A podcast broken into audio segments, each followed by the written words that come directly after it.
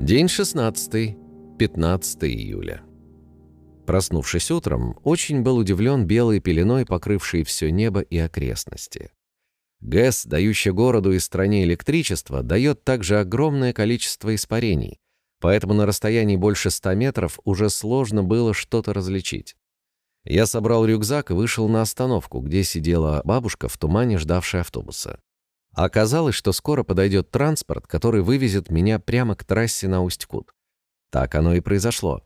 Когда едешь по Братской плотине утром, ощущение, что все вокруг просто окружено белыми стенами, настолько плотный стоит туман. И тот прекрасный вид, которого я ожидал, оказался просто-напросто зашторенным особенностями местного климата. Остановка, на которой мне посоветовали выйти водитель, кондуктор и пассажиры, оказалась довольно далеко от трассы. На самом деле выйти нужно было несколько раньше, но зато здесь рядом железнодорожная станция «Гидростроитель». Как я выяснил у местных жителей и из расписания, через час будет электричка на Усть-Кут, станция Лена. Вряд ли я по пустынной трассе доеду быстрее. Начинается новая жизнь. Путешествие по железной дороге довольно сильно отличается от автостопа. Во-первых, поезда ходят по расписанию, поэтому всегда знаешь, сколько времени в твоем распоряжении. Во-вторых, в поезде можешь с кем-нибудь познакомиться, а можешь ни с кем не общаться и читать книжку. Но видишь только вокзалы, а природа проносится за окном.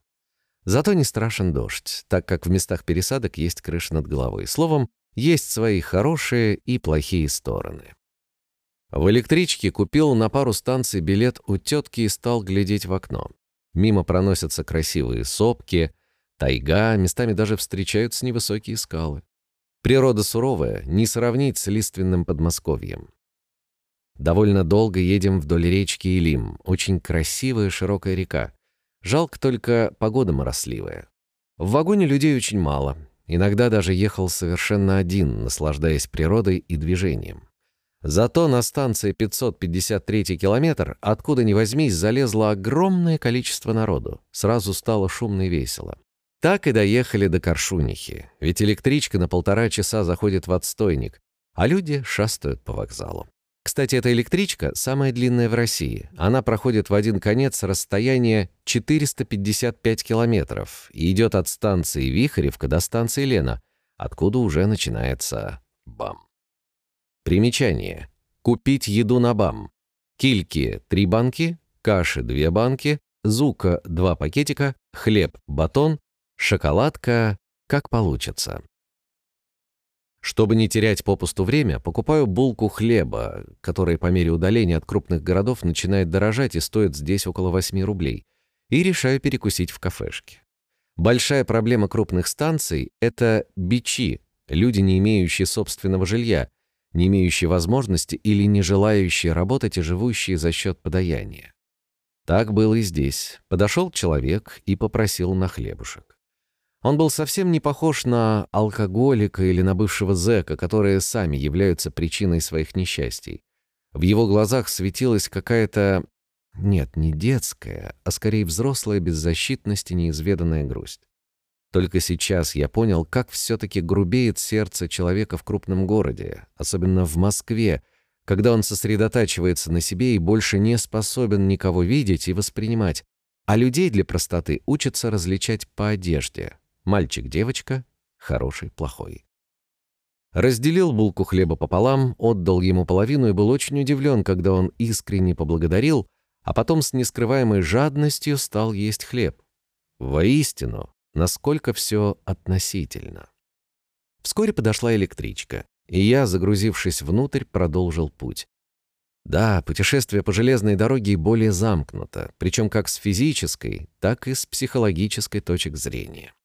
Как и полагается, подошла контролерша, и я что-то промямлил про билет до ближайшей станции. «Бесплатно?» — спросила она. «Ага». Смотреть в окно — одно удовольствие. Такой зелени не встретишь в средней полосе России. Очень интересны люди, которые едут вместе со мной. Одежды они совсем не отличаются от людей, ежедневно наполняющих подмосковные электрички. Хотя многим, наверное, кажется, что здесь все ходят в лаптях и телогрейках. Зато в глазах у них нет той злости и упрямства, которые так часто встречаются в столице. Природа не терпит суеты. Через часок снова подошла контролерша и очень мне удивилась. Пришлось объяснять, что на самом деле я путешествую и еду сейчас до Лены, а потом на Камчатку. «Ну так что ж вы сразу не сказали, что вы путешественник», — обрадовалась она. Я тоже обрадовался и стал доставать книжку. Почему-то показалось, что самое время ее подарить. И точно, у Инги, так ее звали, сегодня день рождения. Пришлось придумывать ей небольшую оду, что заняло довольно много времени, потому что после пятиминутного общения с человеком написать ему небанальное поздравление совсем непросто.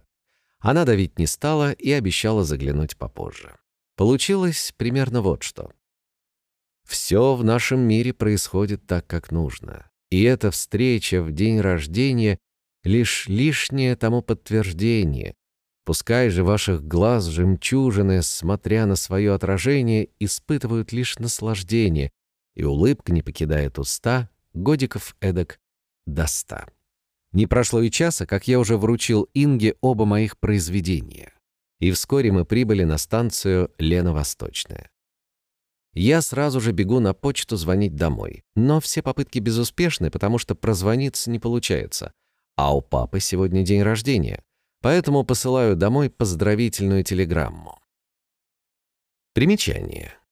80 тысяч строителей железной дороги века, 3146 километров железнодорожного полотна, которое в 1983 году соединит Усть-Кут с Комсомольском на Амуре, вот уже несколько лет ведут нелегкую битву с природой. Самые низкие температуры в нашем полушарии, вечная мерзлота, тяжелейший рельеф, сейсмическая активность, болота, мошка и комары, бескрайние просторы девственной тайги. Идеи сооружения Байкала-Амурской магистрали восходят к 80-м годам XIX века. Тогда русские инженеры-путейцы, строившие Транссибирскую магистраль, хотели провести ее севернее, что сократило бы протяженность дороги на 400 километров. Но они были вынуждены отказаться от этого из-за препятствий, которые были признаны непреодолимыми.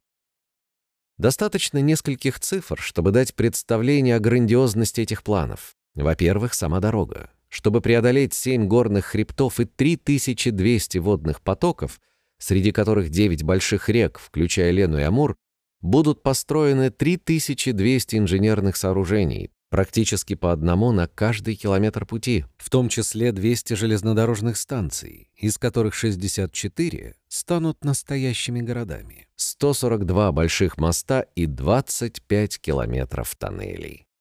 Из книги Вито Сансоне «Сибирь. Эпопея века», 1977 год.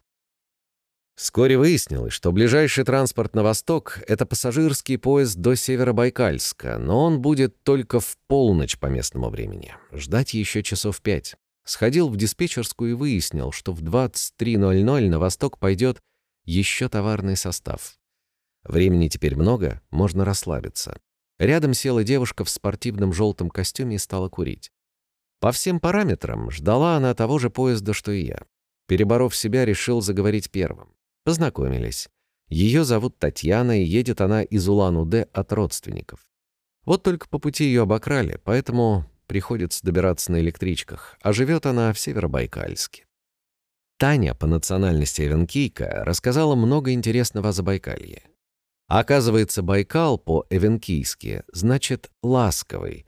Еще ее бабушка, шаманка, рассказывала, что раньше он был совсем другой. Блестящий, окруженный со всех сторон скалами, песка совсем не было на его берегах, откуда он стал появляться, никто не знает. И Ангара раньше была действительно рекой, основательно помельчав сейчас. Ан по-эвенкийски означает «плес». Река размывала берега, и деревья падали в воду, задерживаясь среди своих сородичей или уносясь по течению. Интересна и древняя история этих краев. Чингисхан, одерживая все новые и новые победы, не стал трогать овенков и тунгусов, поскольку это был, хотя и рассредоточенный, но большой и сильный народ. Он взял лишь половину оленей в качестве откупа. Сейчас овенков становится все меньше, в отличие от бурят, которые расселились ныне с обеих сторон Байкала. Бурят по-эвенкийски значит «предатель». Ходит легенда, что этот народ образовался из части войск Чингисхана, предавшей его и расселившейся по берегам озера. Чингисхан же, по ее мнению, на самом деле историки это не подтверждают, впоследствии также окончил свои дни на Байкале. Он был убит своим внуком Бату, желавшим узнать, где дед спрятал огромные сокровища Золотой Орды. Похоронен он на острове Ольхон. Могила его до сих пор не найдена. Кстати, в Бодайбо, что лежит несколько севернее, на золотых приисках есть поговорка: «Чингисхан закопал, а мы потихонечку добываем». Так и общались. Потом под зонтиком сходили к локомотиву, чтобы попробовать уехать на нем, но машинист под давлением помощника брать нас не захотел. Первый блин комом. Зато вскоре нас взял начальник поезда Красноярск-Северобайкальск. Вагоны полупустые, и мы заняли боковое плацкартное купе в одном из них. Решили слегка перекусить и попить чаю, благо у меня была лапша, а потом немного подремать. Таня продолжает свой удивительный рассказ. Дед Тани был очень хороший охотник, часто уходил в тайгу и никогда не возвращался без шкурок и мяса. Иногда проводил на зимовье по полгода, заготавливая шкуры и солонину. Он ходил на медведя, на сахатова, стрелял зайца, соболя, лису. Говорят, очень красиво здесь зимой, когда сопки кое-где покрыты снегом, тайга белого цвета и сугробы с человеческий рост. Может быть, когда-нибудь и увижу. Потом ложимся спать, чтобы проснуться утром в Северобайкальске.